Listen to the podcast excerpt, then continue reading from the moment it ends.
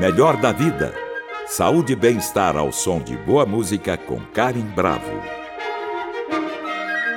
Hoje nós vamos falar sobre a importância dos procedimentos estéticos para reparar deformidades em pessoas. O quanto isso afeta o psicológico e a saúde mental daqueles que sofreram algum acidente ou vivem há anos carregando algum trauma por conta da aparência. Profissionais da saúde desenvolvem técnicas para corrigir deformidades e deficiências de pacientes, possibilitando o resgate de segurança e autoestima das pessoas. Isso inclui uma avaliação subjetiva que uma pessoa faz de si mesma, como sendo positiva ou negativa em algum grau. Quando as pessoas são impactadas negativamente por aspectos físicos, acabam prejudicando sua vida em diversos âmbitos. Por exemplo, vítimas de acidentes, violência, doenças e até mesmo nascidos com alguma má formação que constantemente são vítimas de bullying na infância e discriminação ao longo da vida.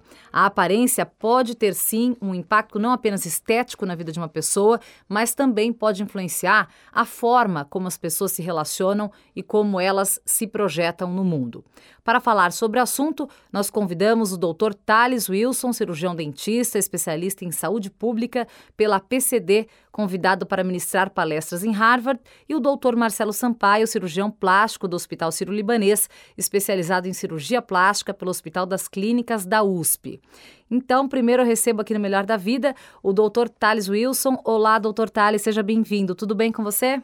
Olá, Karen, muito obrigado. Tudo ótimo com você. Tudo ótimo também. É um prazer tê-lo aqui, tá? Para a gente falar sobre esse tema que hoje em dia eu acho que é, o acesso a isso vem aumentando, as pessoas estão buscando mais esse tipo de procedimento para ter aí uma melhor qualidade de vida, uma saúde mental melhor também, que a gente vai conversar sobre isso aqui.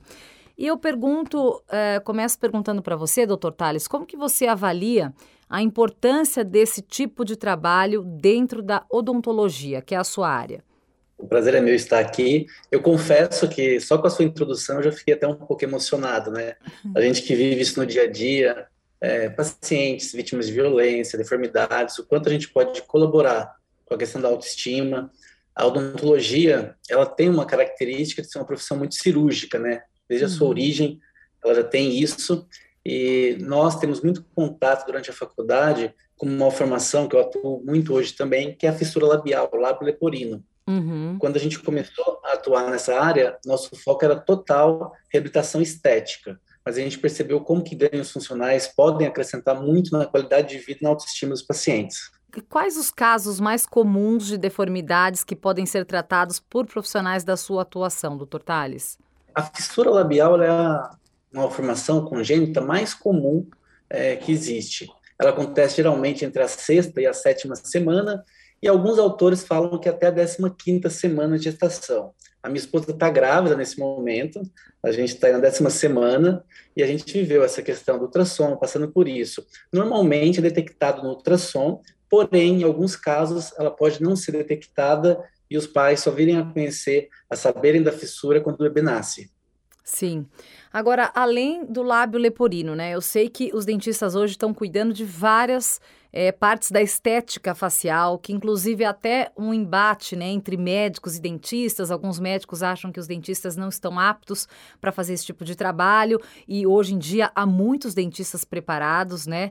E fazem vários, por exemplo, aumento dos lábios, do maxilar, preenchimento, botox, enfim, Existem inúmeros tratamentos e eu queria saber em qual outra área que você atua além do, do lábio leporino que devolve a autoestima, que deixa as pessoas felizes, né, com cautela, com bom senso. Quais os benefícios que esse tipo de tratamento pode trazer? Nós iniciamos nessa área da estética com pacientes com má formação, trabalhando com pacientes que tinham paralisia facial. Atendemos muito tempo pacientes vítimas de violência, queimados, com cicatriz. A gente atua bastante também nessa área. Eu atuo nessa área que hoje ficou conhecida né, popularmente como harmonização facial. Como uhum. você bem disse, tem muito embate aí. É, eu procuro não bater de frente, eu não digo que é meio do muro, não, eu acho que a gente tem que trabalhar junto, principalmente fora do Brasil. É, eu, eu trabalho muito com a área médica. Aqui no Brasil também a gente tem parcerias aí, mas a gente vê que ainda existe uma questão política que já existiu em outros países. Por exemplo, bem rapidamente, uhum. se a gente vai para a Ásia, se a gente vai para os Estados Unidos, a gente tem a área da enfermagem que atua muito nessa parte de estética. Então depende muito da legislação de cada país, da regulamentação, para saber o que você pode ou não fazer. O que não deve é que, em muitos casos, a gente via vindo aí na mídia, né, profissionais fazendo aquilo que não estava permitido legalmente pelo seu conselho. Agora, aqui no Brasil, o que, que é permitido? O que, que o dentista pode fazer? Teve uma resolução que reconheceu a harmonização como uma especialidade da odontologia. E ali foi permitido é, a questão da toxina botulínica, preenchimentos faciais, fios, bichectomia, alguns procedimentos que já eram feitos no consultório. O que a gente percebe, por exemplo, que a odontologia fez questão é, de deixar claro que não era permitido eram as cirurgias a respeito de nariz, cirurgias próximas à orelha. Essas áreas ainda a odontologia é considerada como uma área de não atuação, apesar de que eu mesmo no início eu construí muitas orelhas, Karen. Eu trabalhei no início, antes da parte estética, eu trabalhava com prótese bucomaxilofacial. E é o dentista que faz um olho quando o paciente perde o olho, o nariz, uma orelha, só que a gente faz com silicone e não a parte cirúrgica. Então ainda existe um pouco de discussão, mas a odontologia ela não pode atuar cirurgicamente nessa área. Melhor da vida com Karim Bravo. A pauta de hoje traz um assunto que precisa ser discutido com frequência e seriedade: os procedimentos estéticos desastrosos. Nesta primeira parte do programa, eu converso com o Dr. Thales Wilson, que é cirurgião dentista. E, doutor Thales, todos os tratamentos né, que vocês estão aptos a fazer são 100% seguros ou as complicações existem e todos estão sujeitos a enfrentá-las? Existem, cara. E quando a gente enfrenta, né, principalmente no início, quando a gente não está muito preparado, né, eu lembro direitinho das primeiras complicações que eu tive: hemorragia, uh, necrose, que são complicações graves. E se você não está tão preparado mesmo, às vezes você toma pior decisão. Hoje, depois de ter já tratado algumas complicações, inclusive eu ministro muitas aulas sobre complicações nessa área. É, a gente tem alguns protocolos que isso está na ciência, mas quando eu comecei há 10 anos na área de estética, na área de preenchimento, eu realmente, minha primeira complicação, eu fui na literatura científica e não tinha a quem recorrer, o melhor protocolo. E hoje já tem muita casuística, tem muitos protocolos e a gente é capaz de tratar uma intercorrência como uma hemorragia, uma paralisia. Existem complicações graves que normalmente estão associadas a um erro técnico, a um erro seleção de material e também pode acontecer em alguns casos por uma má condução no pós-operatório, o paciente não cumprir a, as orientações que foram passadas. Sim, que isso é muito comum também. O que eu queria te perguntar, doutor Tales, é se existe aquele tipo de paciente que nunca está satisfeito com a aparência, sempre quer mais, mais e acaba não sabendo a hora de parar. Vou te revelar o meu medo interior, cara. a gente trabalha muito com autoestima. Eu falo que muito mais especialista em procedimento, eu sou um especialista em autoestima, porque eu tenho resultados que o paciente sai lindo, maravilhoso, e o paciente não sai satisfeito. E tem resultados que eu falo, eu penso comigo, não ficou bom, e o paciente sai muito agradecido e feliz. Então, o meu maior medo são os pacientes que eu atinjo aquele resultado estético, resultado visível que era proposto, mas que ainda não é, satisfez a, os desejos do paciente. A gente vê que isso foi muito alterado recentemente, né, com a questão da selfie, com os filtros do Instagram. Hoje, metade dos meus pacientes chegam no consultório e pedem: eu quero essa boca do filtro. É algo meio maluco assim. E indo para o outro lado agora, eu estava falando de um ponto mais, um aspecto mais natural, mais sensual. E tem os pacientes que querem algo exagerado, excesso.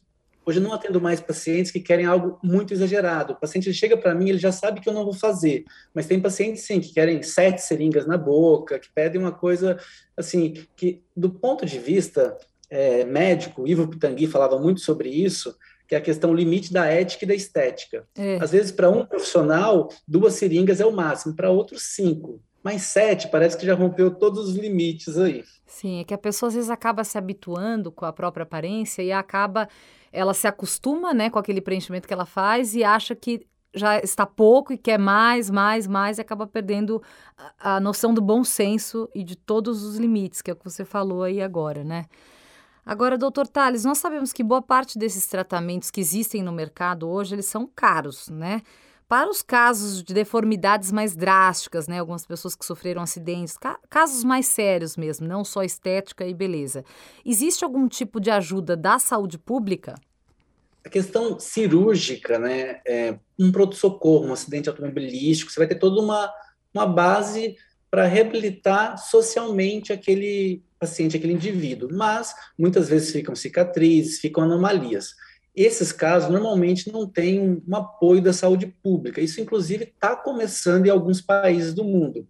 No caso, voltando lá ao tema inicial da fissura labial, nós começamos esse projeto, Preenchimento com Amor, justamente para oferecer, inicialmente, pacientes com fissura labial, mas a gente também atende pacientes é, vítimas de violência, pacientes com cicatriz, com queimaduras, totalmente sem custo. Na próxima semana a gente vai ter um mutirão, é, já foram selecionados esses pacientes, mas são apenas 12. Hoje a gente tem atendido aí de 10 a 20 pacientes por mês.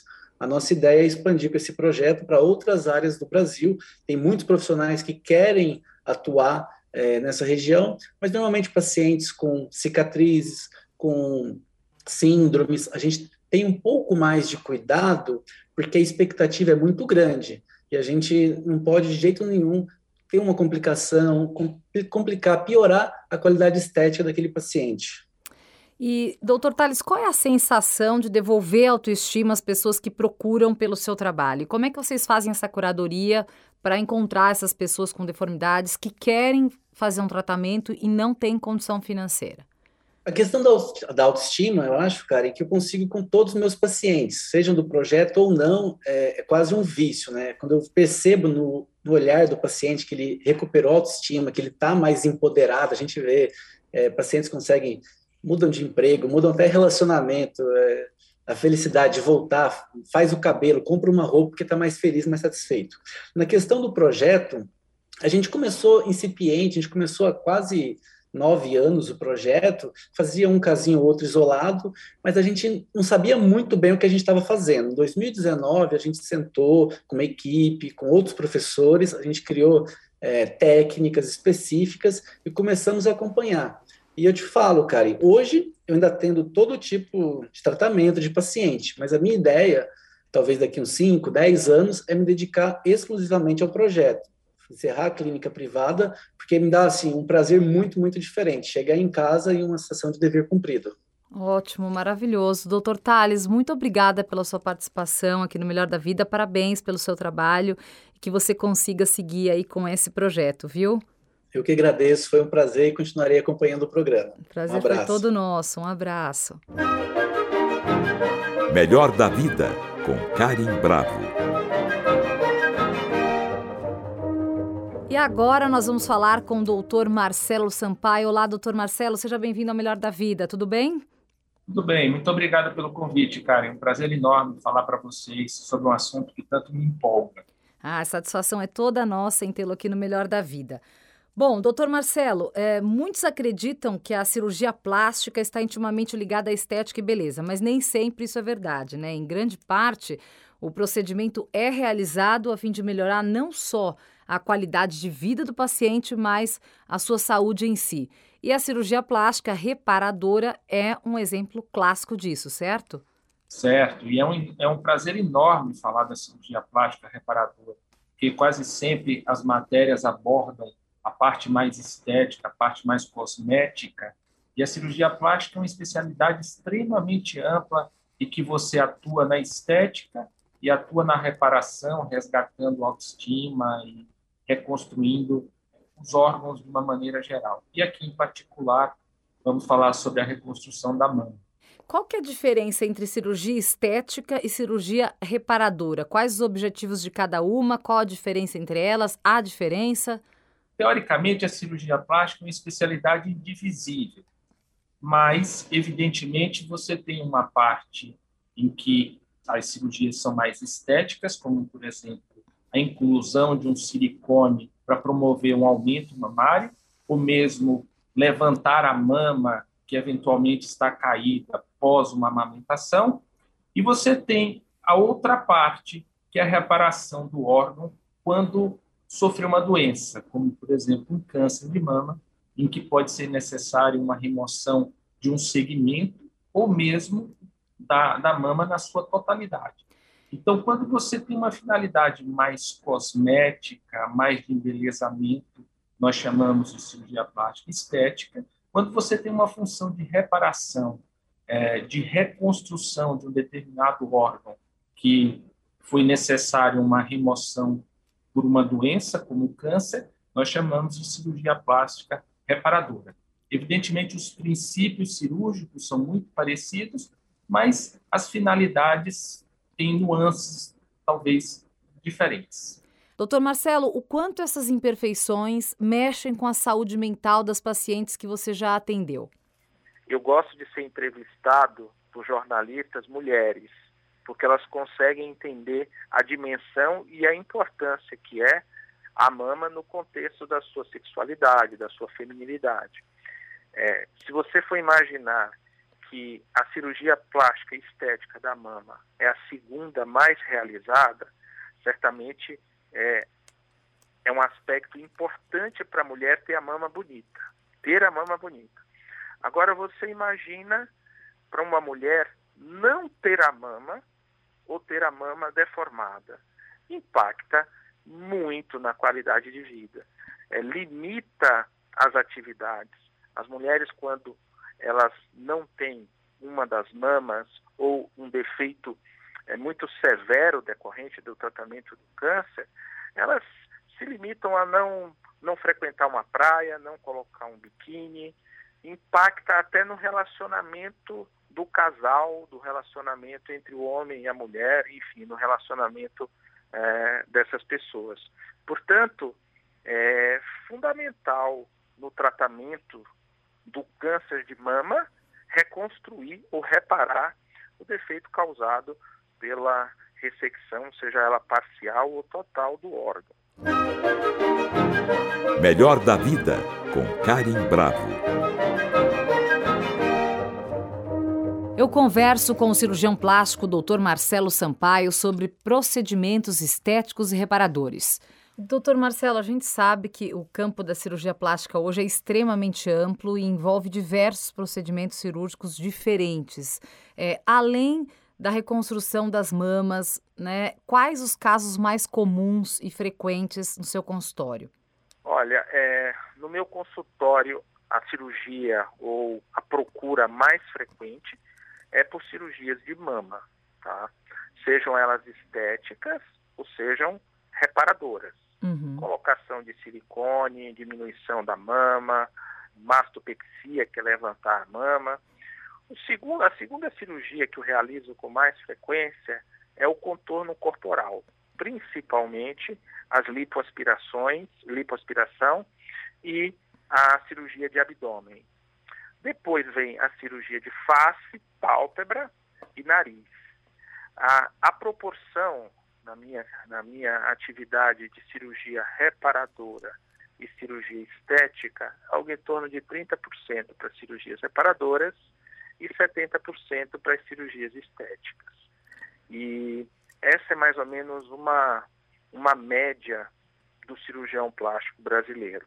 Sim.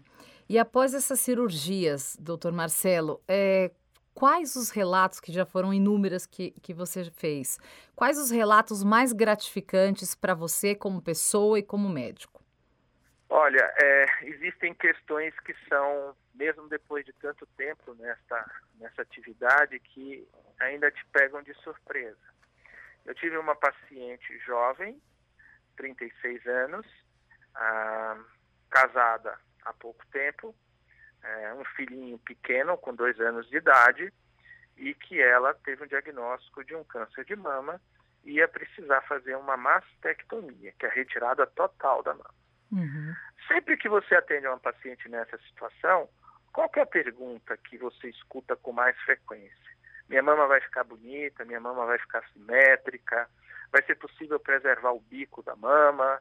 Enfim, perguntas relacionadas normalmente a forma, a estética. Aí essa paciente sentou, sentou-se à minha frente e me perguntou assim, doutor, depois de todo esse processo, eu ainda vou ser feliz? Nossa. Né? Uhum. E aí você parei para pensar, porque te confesso que não é uma pergunta uma pergunta frequente, né? E aí eu parei para pensar e vem todo aquele aquele filme na sua cabeça de todas as pessoas que você atendeu, como é que foi a felicidade depois de todo esse processo. E eu respondi para ela: olha, o que eu percebo é que quando a gente trata uma paciente que tem uma família dando suporte, um marido do lado, um objetivo de vida, é, pais, enfim, a família inteira do seu lado, e a gente percebe que essa, essa pessoa é uma pessoa feliz, é uma pessoa realizada, esse vai ser um processo difícil, mas certamente você sairá tão feliz quanto você é, porque esse trauma não vai impactar na sua felicidade. Talvez te faça crescer como pessoa. E essa é uma, é uma regra do que a gente percebe do ponto de vista emocional, como que é o impacto, não só da reconstrução, mas a insegurança do diagnóstico, o medo, o receio de não ter tempo para cuidar do filho, porque é, um, é uma doença severa, a gente está falando de um câncer. Uhum. E, enfim, esse turbilhão de emoções que surgem diante do diagnóstico e depois a superação. E a resposta que eu dei para essa paciente foi exatamente essa. E assim aconteceu, Karen. Ótimo. Ela passou por todo o processo, reconstruiu, precisou fazer químio, precisou fazer rádio e saiu fortalecida é, de todo esse. Não deixa de ser um trauma, né? Claro. Na vida da pessoa. E, e, o senhor tocou num ponto, doutor Marcelo, que é o bico da mama. Hoje há profissionais que reconstroem com tatuagem o bico da mama, né? Porque ele fica às vezes imperfeito, torto, e a pessoa desenha. E há muitas pessoas que fazem isso gratuitamente. Porque justamente para melhorar a mama, pelo que a gente percebe, mexe muito com a autoestima das mulheres, como você já falou aqui. E você já viu esse tipo de trabalho? Já acompanhou de perto algum caso? Sim, cara, eu vou te contar, assim, eu acho que numa entrevista dessa é sempre muito bom ilustrar as perguntas com, com casos reais. Ótimo, né? também acho. Então, eu tive uma, eu tive uma paciente que precisou fazer uma mastectomia das duas mamas. Ela precisou tirar as duas mamas numa mesma cirurgia. Uhum. E eu fiz a reconstrução, fiz uma reconstrução com próteses, é, fiz umas mamas, as mamas ficaram boas, simétricas, bem posicionadas. E ela vinha no consultório, ela nunca usava o sutiã, sempre uma blusa, enfim.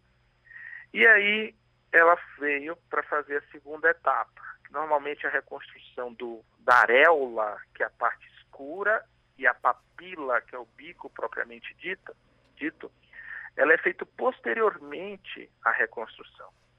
E aí é que aí é que vem a história da pigmentação, que é uma das formas de reconstruir a areola. E a papila, que pode ser feito um desenho como se fosse uma tatuagem 3D e dá a impressão que tem uma papila. Ou também pode ser feita uma papila com técnica cirúrgica. Você pode pegar um, um, um fragmento da papila normal e passar para o outro lado, lóbulo de orelha, é, pulpa digital, existem algumas formas. Uhum. Mas o curioso é que essa paciente retorna ao consultório e aí já vestida, com sutiã, com roupa, eu falei, eu falei olha, uma coisa me chamou a atenção na sua evolução. É, todo esse tempo você veio no consultório, assim, meio sem se importar tanto para as mamas, e agora você vem com a lingerie, vem de uma forma diferente. O que, que aconteceu? Ela virou-se para mim e falou assim, doutor, depois da reconstrução da areola e da papila, eu voltei a ter pudor em relação às minhas mamas.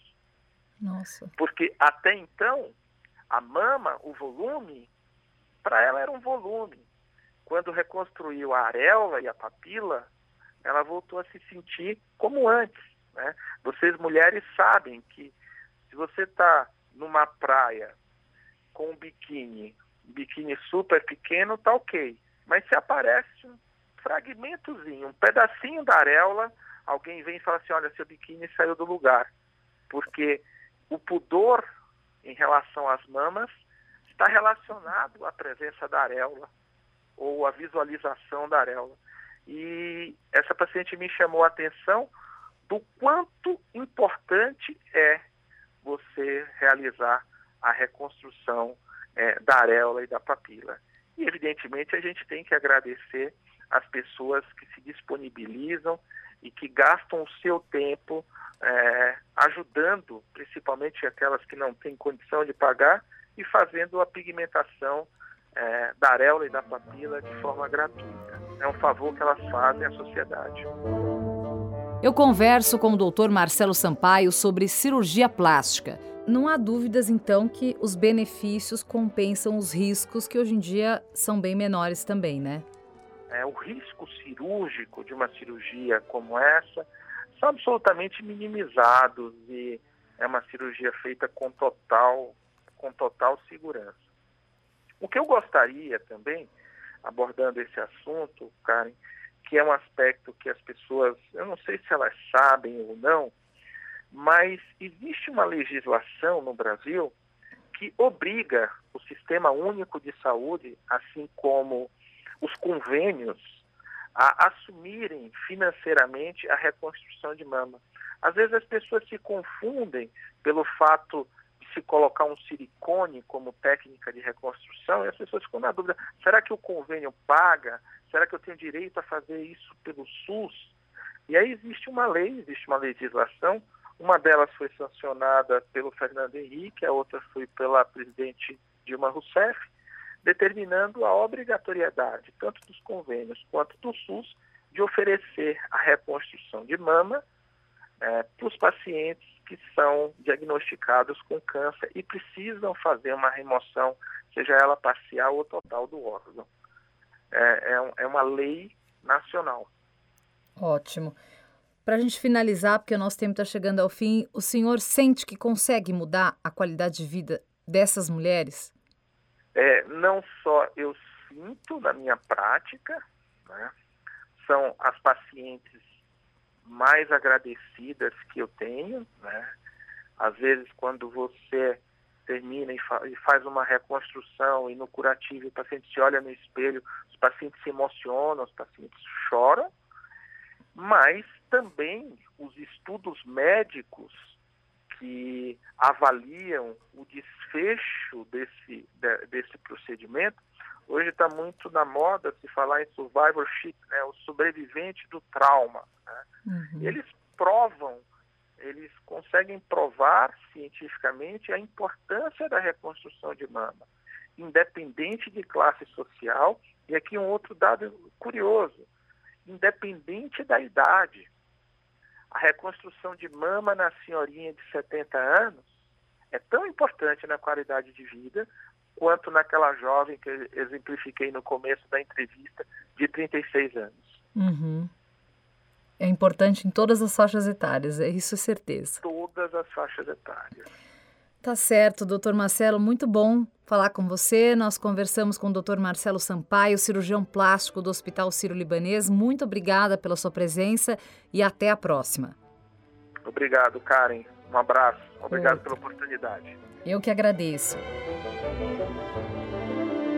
Para saber mais sobre a nossa programação, acesse o Guia do Ouvinte no site da Cultura FM, www.culturafm.com.br. E para comentários e sugestões, entre em contato através da Central de Relacionamento 0 Operadora 11 2182 3222 ou em nossa página do Facebook, Cultura FM Oficial. Siga a rádio no Instagram, underline Cultura FM. Nossos programas também estão disponíveis em podcast. Procure por Melhor da Vida na plataforma de sua preferência. Trabalhos técnicos Toninho Silva e Douglas Santos. Apoio de produção Gabriela Reis e produção Viviana Morila. Melhor da Vida. Saúde e bem-estar ao som de boa música com Karen Bravo. Realização Rádio Cultura de São Paulo.